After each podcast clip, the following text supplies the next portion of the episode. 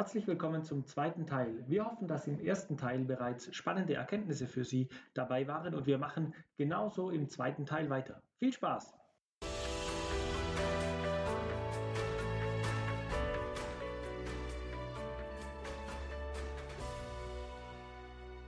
Jetzt haben wir Berater ja auch Themen, die fallen uns oder sind besonders herausfordernd in der Kommunikation und gerade bei den Anlagen im Bereich von Aktien und Wertpapieren gilt es ja auch über die Risiken dieser Anlage zu sprechen. Jetzt können wir das auf einer guten Ebene mit Sicherheit machen, aber Aktien, Anlage, Risiken, das sind ja nicht unbedingt Worte, die ich im Kundengespräch verwenden sollte. Wie komme ich in eine gute, kundenverständliche Kommunikation über das Risiko, so dass er trotzdem alles richtig versteht, seine Risiken einschätzen kann, die er mit dieser Anlage hat, ich mhm. aber trotzdem ihn nicht nach den ersten zwei Worten gedanklich zum Realschick zum Einkaufen, um Sie davon vorher nochmal zu zitieren. Wie baue ich das auf? Welche Worte verwende ich? Was genau. muss ich machen? Vielleicht erst mal die grundlegende Überlegung dazu, dass es zwei Beteiligte im Gespräch gibt. Das eine sind Sie, die Beratenden. Das andere bin jetzt, was weiß ich, ich als Kunde oder Kundin auf der anderen Seite. So. Jeder Mensch auf dieser Welt ist, wenn er psychisch gesund ist, Risikovermeider und Bestandsbewahrer. Das ist unsere genetische Grunddisposition. Ja? Wir, wir mögen Risiken nicht. Wir gehen den aus dem Weg, wo wir können. Und wenn ich im Real bin und ich kaufe immer für meine Familie ein, kaufe ich immer die gleiche Butter, weil ich weiß, die essen alle und es gibt keine Diskussion am Frühstückstisch. Das ist auch eine Form von Risikovermeidung, die wir alle kennen. Oder ich fahre seit 20 Jahren die gleiche Automarke, weil da gab es nie Stress. Aktive Form der Risikovermeidung. Ja, also, dass jemand keine Risiken will, das ist das völlig Normale auf dieser Welt. So. Wenn wir in die Gespräche einsteigen, wenn Beratende oft einsteigen, in schwierige Themen, wie zum Beispiel, wenn das Thema Risiko aufkommt, merke ich in der Beobachtung, dass sich der Gesprächston verändert. Da kriegt das plötzlich eine Bedeutungsschwere. Und da merke ich als erstes, wow, jetzt passiert auch was mit dem Kunden, weil Kunden das auch mitkriegen. Das heißt, wenn Sie über sowas sprechen, über Aktien, über Fonds, Seien Sie so normal als möglich. Wie immer. Es ist das normalste Geschäft. Es gehört einfach zur Geldanlage dazu. Es ist überhaupt nicht besonders gefährlich. Es ist nicht besonders schlimm. Es gibt Risiken und die gehören dazu und das gut. Also persönlich erstmal zu entspannen und, und zu entrüsten, runterzurüsten, ja, sich locker zu machen, damit beim Kunden jetzt nicht ankommt, Achtung, jetzt wird's brenzlig, ja, das Gehirn sagt, Hilfe, es kommt was Neues, sei besonders wachsam. Zum Beispiel, Herr Jans, Herr Laumann, heute müssen wir mal über die Aktie reden. Eigentlich zieht der Fluchtinstinkt, meine soziale Kontenance hält mich noch am Tisch und mein Gehirn sagt, Achtung, Achtung, Alarm, Alarm. Sei vorsichtig, was jetzt passiert. Ja? Hätten Sie den Satz weggelassen und hätten einfach gesagt, Mensch, wir gucken mal so, was zu Ihnen, zu Ihnen passt, dann macht das schon Sinn. Also auch hier wieder gucken, wie schiebe ich das, die Botschaft, so zu meinem Kunden, dass er mir nicht im Stuhl schon wieder halb runterrutscht dann empfehle ich einfach, sich mal Gedanken drüber zu machen, wenn wir über Risiken reden. Sie haben eine Idee, was Risiko ist. Es gibt in Deutschland ungefähr 330 unterschiedliche Risikobegriffe. Das ist eine tolle Nummer. Es gibt keine eigentliche Risikodefinition für Banken, Sparkassen und für Beratung. Das heißt, wir reden dort immer über Risikofaktoren. Risiko ist bei den seltensten definiert. Also haben Sie eine Idee, was Risiko für Sie ist? Oder für Ihre Einrichtung, für Ihr Beratungspool oder für Ihre Bank. Und dann fragen Sie bitte Ihren Kunden, Herr Laumann, was verstehen Sie denn eigentlich unter Risiko? Fragen Sie mich. Und wir haben das getestet und da kriegen Sie unterschiedlichste Antworten. Sie glauben jetzt, der Kunde sagt, ich habe Aktien. Die Kunden haben uns gesagt, meine Frau weiß, was ich habe. Meine Kinder wissen, was wir haben. Risiko ist für mich, wenn ich sterbe und meine Frau muss sich drum kümmern. Ja, und, und schon eröffnet sich für Sie ein ganz anderer Risikoblick. Also unbedingt Kunden vorher fragen, bevor man spricht, Herr Laumann, was ist denn Risiko für Sie mit dem Blick auf Geld? Und das Gleiche, was heißt denn, was ist denn Sicherheit für Sie, wenn Sie an Ihr Geld denken? Und da werden Sie merken, sind die Antworten sehr, sehr differenziert. Und damit können Sie dann wieder ein bisschen anders umgehen. Vermeiden Sie selbst das persönliche Priming, wenn es um Risiko geht, sofort auf die Ecke Verlust. Versuchen Sie das mal wegzulassen. Und gucken Sie mal einfach, was Ihr Kunde so dafür für Gedanken im Kopf hat. Und das erweitert die Beratung deutlich und macht die Entscheidungsprozesse für einen Kunden einfacher. Wenn ich bei Ihnen merke, dass Ihre Stimme langsamer wird, sie kriegt mehr Bedeutung, Sie holen mehr Luft, Sie machen mehr Pausen. Und Pausen sprechen immer dafür, dass jemand nachdenkt. Dann merke ich automatisch als Ihr Gegenüber, oi, oi, oi, das Thema hat eine Bedeutung. Ich muss hier aufpassen. Ja? Und Sie sind am besten so entspannt, wie es geht. So entspannt und gelöst, wie es nur geht und schicken mir als Kunde diese Zeichen nicht, dass es jetzt was Besonderes ist. Und wenn es um Risikoermittlung geht, empfehle ich einfach einen sehr festen Prozess. Definierte Fragen gibt es in den meisten Banken und Sparkassen, die haben das definiert und daran arbeiten und die so versuchen, so neutral als möglich zu stellen und dann das Ergebnis zu akzeptieren, was da rauskommt. Was wären so Fragen, die mich da weiterführen? Naja, das sind erstmal die, die in den meisten Häusern laut WPAG und Compliance-Regeln und was man da alles so hat, sind die ja vordefiniert. Ja? Und dann einfach zu gucken, hey, was wäre für Sie zum Beispiel, das müssen Sie auch fragen, was würden Sie tun, wenn Sie so und so viel Gewinn haben? Ab wann tun Verluste Ihnen weh zum Beispiel? Ja? Und dann jetzt nicht sagen in Prozent, weil Prozente können die meisten nicht rechnen, sondern wirklich in Eurobeträgen. Und dann sage ich Ihnen, okay, 40.000 lege ich an. Ach Mensch, wenn da 5.000 weg sind, wäre das nicht so schlimm. In Prozent gerechnet erwarten wir, dass der Kunde das umrechnet, macht er aber nicht. Also vorher so Bandbreiten festlegen. Ich empfehle Ihnen das wirklich sehr, gerade wenn Sie jetzt im aktuellen Umfeld mit Kunden über neue Investments reden, wo Sie wissen, diesen Risiko behaftet, klären Sie vor dieser Entscheidung, was machen wir in Gewinnsituationen und was machen wir in Verlustsituationen. Weil dann weiß ich als Kunde, wenn das eintritt, was ich zu tun habe. Weiß ich das nicht, entscheide ich noch viel emotionaler, als ich, als ich so schon entscheide. Ja, und das können Sie dann mit Ihrem Kunden besprechen. Sie sagen Ihrem Kunden, bitte schreibt es dir auf Blatt. Er muss das aufschreiben, dann ist das Commitment auch ein bisschen größer und er packt das zu seinen Unterlagen. Sie machen das bitte nicht, also nicht bei sich aufschreiben und schon gar nicht mit dem Kunden fest vereinbaren, sondern sind Sie dort in der Beratungshaftung drin und das glaube ich wollen Sie nicht. Ja, aber Mensch, Herr Laumann, passen Sie auf, bei 5% im Plus können Sie das, das, das machen. Bei 10% im Minus machen Sie das, das, das. Schreiben wir uns das auf. Und wenn es mal soweit ist, sprechen wir darüber. Und dann ist der Kunde bei minus 8 und ist schon aufgeregt und Sie sagen, Mensch, Herr Jans, wir haben damals gesagt, minus 10 können wir aushalten, es ist alles gut. Und schon bin ich als Kunde wieder ein bisschen entspannter. Die Situation ist nicht schön, aber ich bin entspannter. Ja, sowas sollte man heute tun, wenn man das mit den Kunden machen möchte. Das, was ich beobachten kann, ist, wenn wir das in Gesprächen machen, dass die Kunden deutlich entspannen, weil sie wissen, was passiert in guten und schlechten Zeiten mit meinem Geld. Welche Handlung habe ich mir vorgenommen? Ja, die haben also eine Idee, okay, wenn es nicht läuft, wie es kommt, weiß ich, was ich zu tun habe. Und das gibt die Sicherheit, die sie brauchen. Und apropos Sicherheit, wenn ich gesagt habe, verknüpfen Sie das Gefühl Risiko nicht unbedingt mit Verlusten, dann machen Sie es bei Sicherheit bitte auch nicht. Bei Sicherheit im übertragenen Sinne, das ist mehr ein Gefühl. Ja?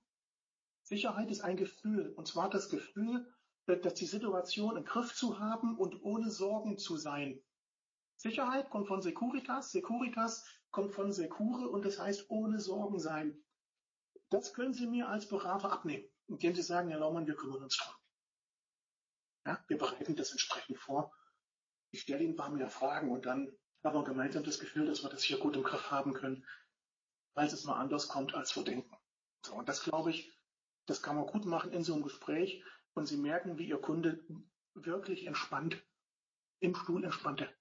Ich wandere quasi mit dem durch die 100.000 Euro Geldanlage hindurch und sage, hier bei unserem Risikotest kam raus, du verträgst 40 Prozent, ich benutze bewusst die Worte jetzt, damit sich unsere Bankerkollegen das alles gut vorstellen können, du äh, verträgst 40 Prozent Verlust, das heißt bei 100.000 Euro und jetzt gehe ich ins Kundengespräch und sage nicht 40 Prozent Verlust, sondern sage, aus deinen 100.000 Euro werden 60.000 Euro. Mhm. Das heißt, 40.000 Euro sind erstmal reduziert. Es würde um 40.000 Euro reduziert. Das erholt sich voraussichtlich in der und der Zeit wieder. Und wenn diese, diese Reduzierung, diese Verminderung eintritt, dann machen wir folgende Aktionen. Sparplan erhöhen um Cost-Average-Effekt und so weiter und mach mit dem quasi die Optionen durch, die Handlungsoptionen, die er zu dem Zeitpunkt hat. und lass ihn das selber aufschreiben und zu seinen Unterlagen zu nehmen, um dann positive Effekte daraus zu generieren, dass der ruhiger wird und mir eher in diese Anlage folgt, Klar. weil er Handlungsalternativen dann hat oder erlebt hat, zumindest in dem Moment emotional, wie geht's mir dann, ja. wenn ich das mit dem meinem Berater jetzt das, im Trockenschwimmen durchgehe. Das, was Sie, Herr Jans, machen mit Ihren Kunden, ist ja nichts anderes. Produkte habe ich keine Ahnung als Kunde aber sie reden mit mir über mein Verhalten. Und zwar jetzt, ja, und in der Zukunft. Und sie können mit mir, wenn ich jetzt, was weiß ich, es stehen 10.000 Euro weniger in meinem Depot. Kundenstuhl ist, klar, ist sehr sauer. Ja, weil der hat nicht nur 10.000 Euro weniger, weil der Ertrag ist nicht gekommen. Das kommt noch dazu. Ja, die 10.000 sind weg. Das, was er erwartet hat, ist weg. Das, was er damit finanzieren wollte, ist weg. Der Hochzeitstag kann er auch nicht machen. Und das muss man einfach wissen. So, und jetzt kann man überlegen, wie verabrede ich sowas. Ja? So. Und da kann man von Verlust reden oder man kann sagen, hey, das ist anders gelaufen als gedacht. Anders, als wir das beide erwartet haben. Ich sehe als Kunde, dass das ein Verlust ist. Ich muss also den Stachel nicht nochmal in die Wunde legen. So, bei den 40, nehmen wir mal die 40 Prozent, ja, dann auch, Sie können 40 Prozent vertragen. Das, ich trinke doch keinen Schnaps.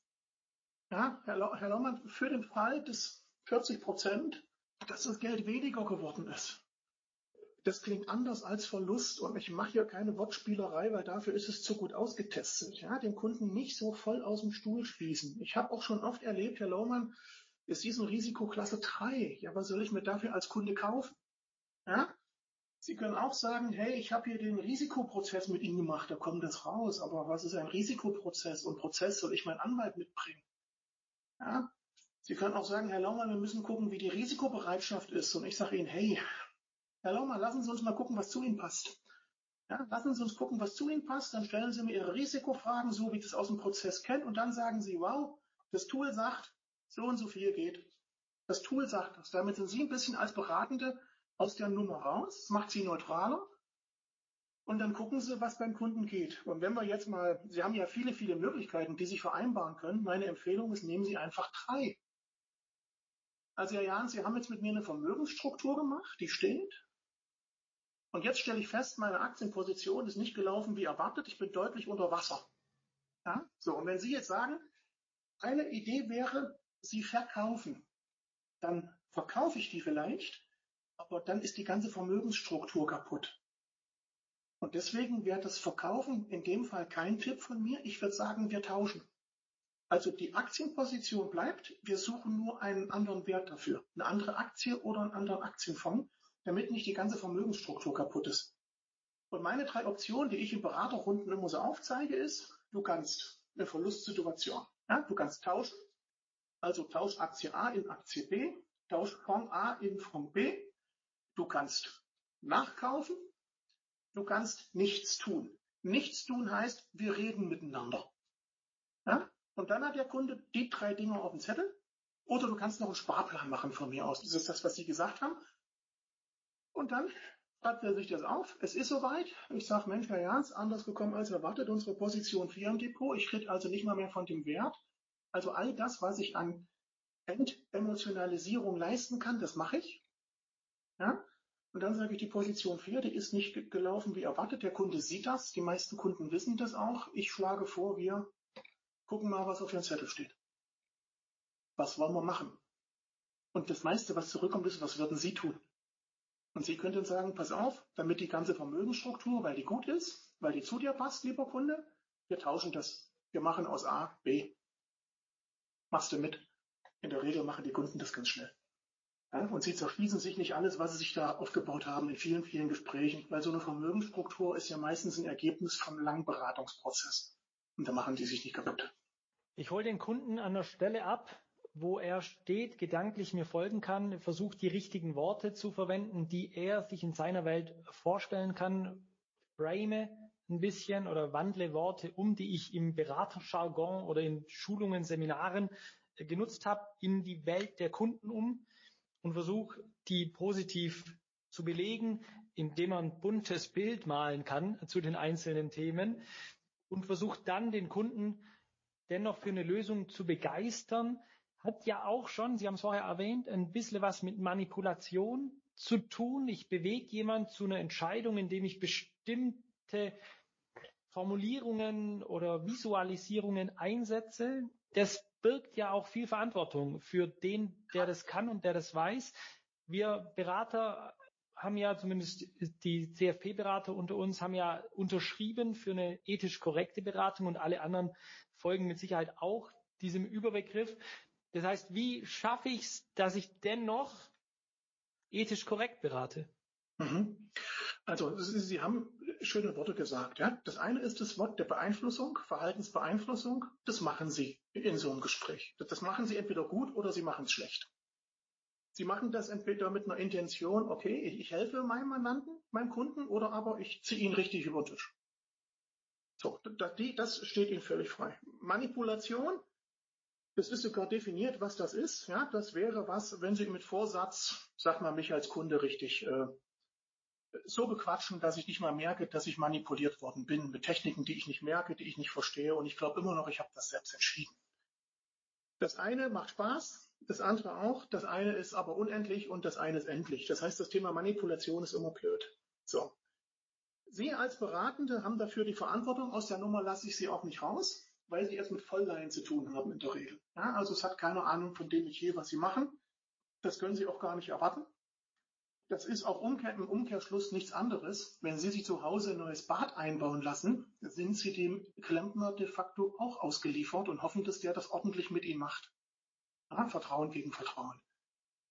So, und dafür gibt's jetzt und gab's immer mehr in den letzten Jahren. Also wenn ich so aus meinen Anfangsjahren vergleiche mit dem, was heute da ist, und das wissen Sie als aktive Beratende noch viel mehr, haben sich natürlich die rechtlichen Anforderungen deutlich, deutlich verändert.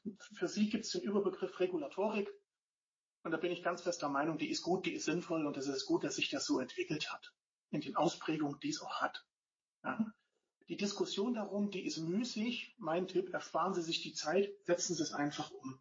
So. Und jetzt kann man einmal sagen, eine Beratung ist einwandfrei, wenn ich die rechtlichen Erwartungen erfülle. Nur die rechtlichen Erwartungen, die Sie erfüllen, sind Grunderwartungen für mich als Kunde.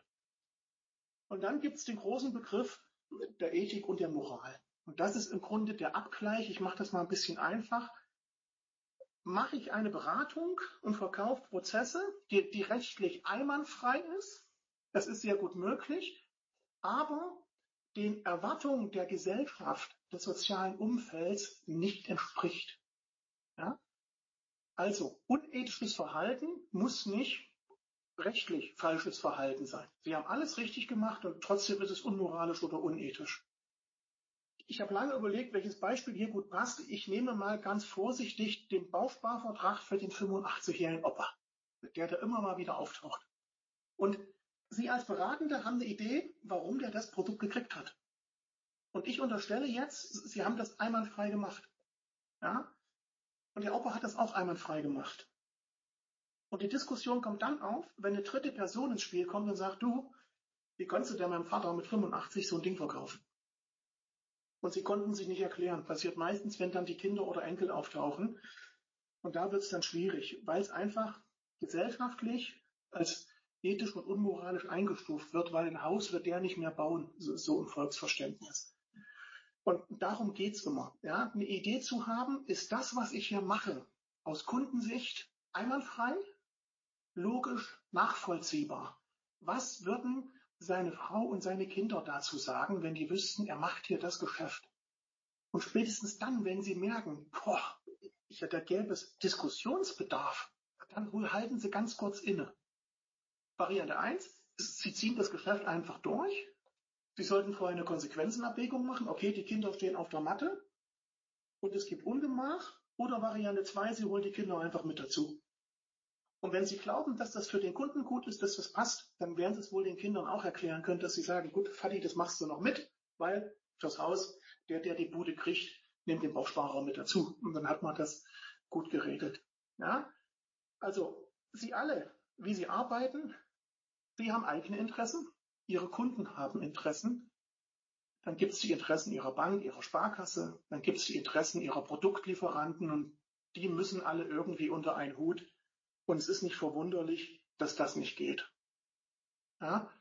Und der Interessenkonflikt, der, der schlägt sich nieder in Ihren Beratungsgesprächen. Immer. Jeden Tag neu, bei, bei unterschiedlichsten Sachen, die Sie machen müssen. Und hier empfehle ich Ihnen einfach, haben Sie ein gutes Gefühl für das, was Sie tun. Ja? Hinterfragen Sie sich, würde ich das meinem Vater auch verkaufen oder meiner Mutter oder meinem Bruder oder wem auch immer? Hätte ich da ein gutes Gefühl? Und wenn das okay ist, ist das alles gut. Und wenn Sie merken, boah, das, was ich hier mache, das ist schwierig, ja, dann machen Sie vielleicht doch was anderes. Ja, also immer wenn Sie so ein Störgefühl haben, dass das gerade schwierig ist, ja, dann kurz innehalten und nachdenken, ist das wirklich das, was ich will? Und es gibt ja viele CFPler, für die ist der Ethikkodex dann noch wirklich äh, deutlich, deutlich schwieriger, deutlich aussagekräftiger. Und auch dort wissen alle, dass das schwierig ist, das umzusetzen und das auszuhalten. Ja, aber das geht schon. Ab und zu mal hinterfragen, ab und zu mal das eigene Tun hinterfragen. Was mache ich hier eigentlich? Warum mache ich das? Warum habe ich das verkauft? Und wenn auf die Frage, warum habe ich das verkauft, rauskommt, weil ich ein Ziel hatte, dann ist halt schräg. Ja, wenn es ein Absatzziel war oder sonst was. Und da einfach so ein bisschen innehalten und mal gucken, wow, bin ich ja noch so auf der guten Seite am Tisch. Und dann, glaube ich, kann man sich da schon, schon ein bisschen helfen. Auf jeden Fall ein sehr spannendes Thema, wo man sich selber auch immer wieder prüfen sollte. Ist man noch auf der richtigen Spur? Ist es noch mein Weg, den ich gehen will? Herr Laumann, haben Sie noch spezielle Tipps für unsere jungen Berater, die gerade mit dem Beruf starten, vielleicht von Produktpartnern geschult wurden und in der Kommunikation noch nicht so firm sind? Welche ersten Schritte kann man in diesem Bereich machen, damit man dem mit seinen Kunden gehirngerecht äh, kommuniziert? Erster Tipp für junge Berater, wo ich merke, dass heute die größten Lücken sind, seien Sie in allen Produkten fit. Und zwar so fit, dass nachts um drei Herr Jan Sie anrufen kann und Sie können alles erklären, was Sie dort verkaufen. Ja, das ist wichtig. Weil, weil diese fachliche Fitness, die nimmt Ihnen den kognitiven Prozess ab, ständig drüber nachzudenken, was mache ich hier eigentlich? Und Sie werden frei für das Thema Kommunikation. Sie werden frei zu beobachten, wie geht es meinem Gegenüber gerade in dem Gespräch. Erster wirklicher Tipp, fachliche Fitness, Tag und Nacht, aussagefähig sein zu allen Produkten, die Sie im Bestand haben und die Sie umgeht. Zweiter Tipp, bereiten Sie Ihre Gespräche gut vor. Nehmen Sie sich Zeit, machen Sie sich eine Liste. Welche Wörter nehme ich, welche Wörter nehme ich nicht? Welche Erfahrung hat der Kunde schon gemacht in seinem Leben? Ja? Wenn der schon mal negative Verluste mit Aktien hatte, wäre es gut, dass Sie das wissen und dass Sie ein bisschen das Thema umschiffen. Da müssen Sie jetzt nicht gleich mit der Tür ins Haus fallen und der Kunde stirbt Ihnen quasi am Tisch den Gesprächstod vorweg und Sie haben noch nicht mal angefangen. Drittens, überlegen Sie gut, welche Argumente wichtig sind. Wir haben viel zu viele Argumente bei Ihnen in Ihrer Welt, die, die, die rational alle gut sind, die mich als Kunde aber nicht interessieren. Wenn ich als Kunde sage, ich mache einen Sparvertrag, bin damit einverstanden in einem Aktiendividendenfonds oder was weiß ich, was glauben Sie, wie unwichtig das ist, ob das monatlich, vierteljährlich, halbjährlich, Monatsmitte, Monatsende abgebucht wird? Das klären Sie. Ja, Herr Laumann, machen wir immer zur Monatsmitte. So, da ist das Thema durch. Da müssen Sie mich nicht fragen. Sie müssen mich da nicht stressen.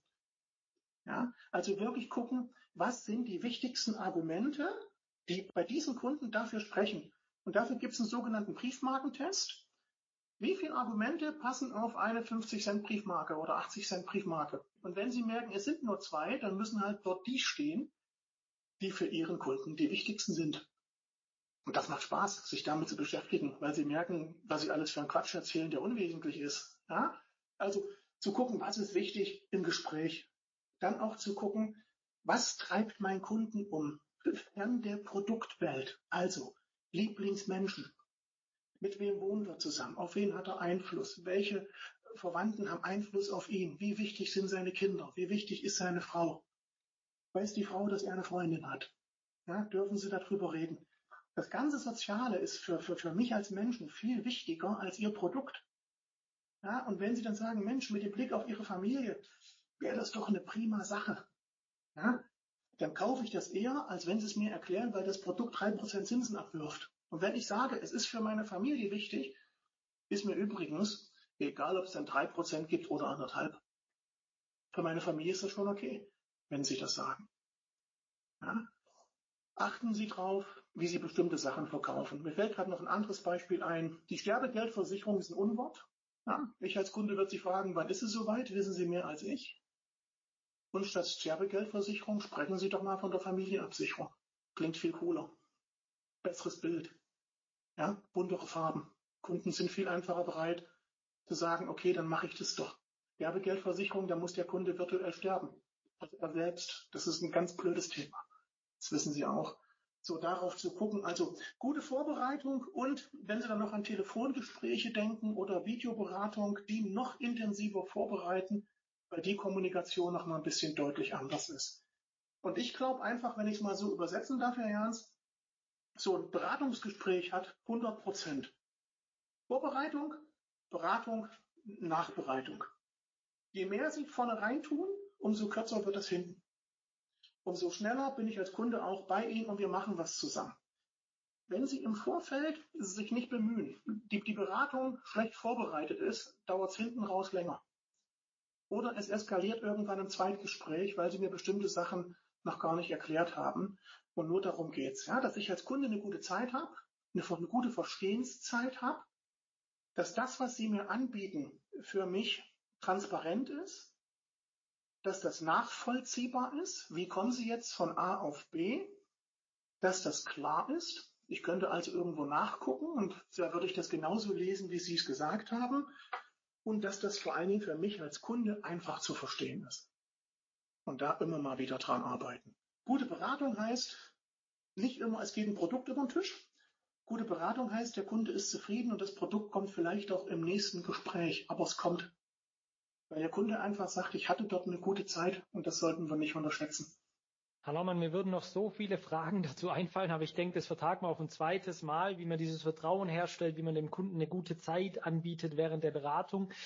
Ich wollte noch ganz kurz ansprechen ähm, und dann kommen wir zum Ende, wo man sich denn noch weiter zu dem Thema informieren kann. Natürlich bieten wir mit unserer Homepage Finanzprodukte verkaufen und unseren Trainings und der Akademie, die wir anbieten, und den Büchern verschiedene Unterstützungshilfen, wie junge Berater, aber auch erfahrene Berater natürlich noch besser werden. Herr Laumann, was gibt's aus Ihrer Welt noch? Was kann man da noch machen oder besuchen? Oder welche Bücher empfehlen Sie, um noch tiefer in das Thema reinzukommen? Also Sie haben ja die Frage ja zur Vorbereitung geschickt und ich habe da wirklich lange überlegt und ich glaube, ich habe hier 600 Bücher irgendwie zum Thema soziale Verhaltenspsychologie, Gehirn und Geld und alles, was es so gibt. Da ist auch viel Quatsch dabei, ja, das gebe ich zu, aber ich habe sie halt da. So und fachlich kann man sagen, gibt es schon ein paar, wo man sagt, da googeln Sie einfach mal den Begriff Anlegerpsychologie, ja, oder Behavioral Economics können Sie auch googeln. Es gibt so ein Buch, wo so Verhaltens- und Entscheidungsfindungsprozesse gut erklärt sind. Das ist äh, Kahnemann und Tversky. Die haben auch dafür dann den Nobelpreis gekriegt. Schnelles Denken, langsames Denken ist aber eine dicke Schwarte. Ansonsten, wenn Sie das ein bisschen aufbereitet haben wollen für die Beratung, können Sie mal auch auf meiner Seite gucken, Geld und Gehirn. Da gucken Sie mal unter Referenten bei Jan Laumann, da sind so ein paar Artikel aufgeführt, die ich mal zu dem einen oder anderen Thema geschrieben habe. Die sind nicht alle öffentlich, aber schicken Sie mir eine Mail und dann schicke ich Ihnen den zu. Ja? Sodass man da auch mal gucken kann, äh, was, was, was haben Erfahrungen für einen Einfluss, was erwarten Kunden, was ist Fairness aus Kundensicht, ja? Wie geht man mit Männern und Frauen um im Beratungsgespräch? Das sind alles so Themen, die mich mal so umgetrieben haben und immer noch umtreiben, weil sie einfach mega spannend sind. Und da kann man auch mal gucken. Ich kann Ihnen jetzt leider nicht, Jans, ich würde es gerne machen, sagen, wow, es gibt da fünf Bücher, wo alles drinsteht, gibt es aber nicht. Also nicht so, dass Sie mich befriedigt hätten, denn hätte es die gegeben, hätte ich mich nicht damit beschäftigt. Muss ich ganz einfach so sagen.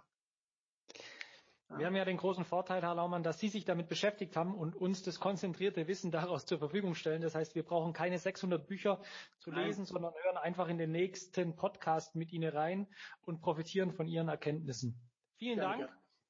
Herr Laumann, sehr interessant, Geld und Gehirn das in Verbindung zu bringen, die Kundenkommunikation zu strukturieren und kundengerechte Worte zu verwenden und dem Kunden einfach eine hervorragende Zeit während der Beratung anzubieten und ein Beratungskonzept, das einfach kundenzentriert ist. Das ist das Ziel, das verfolgen wir auch. Ich hoffe, Sie konnten einiges mitnehmen aus diesem Podcast. Verkaufen Sie es gut. Ihr Team von Finanzprodukte verkaufen.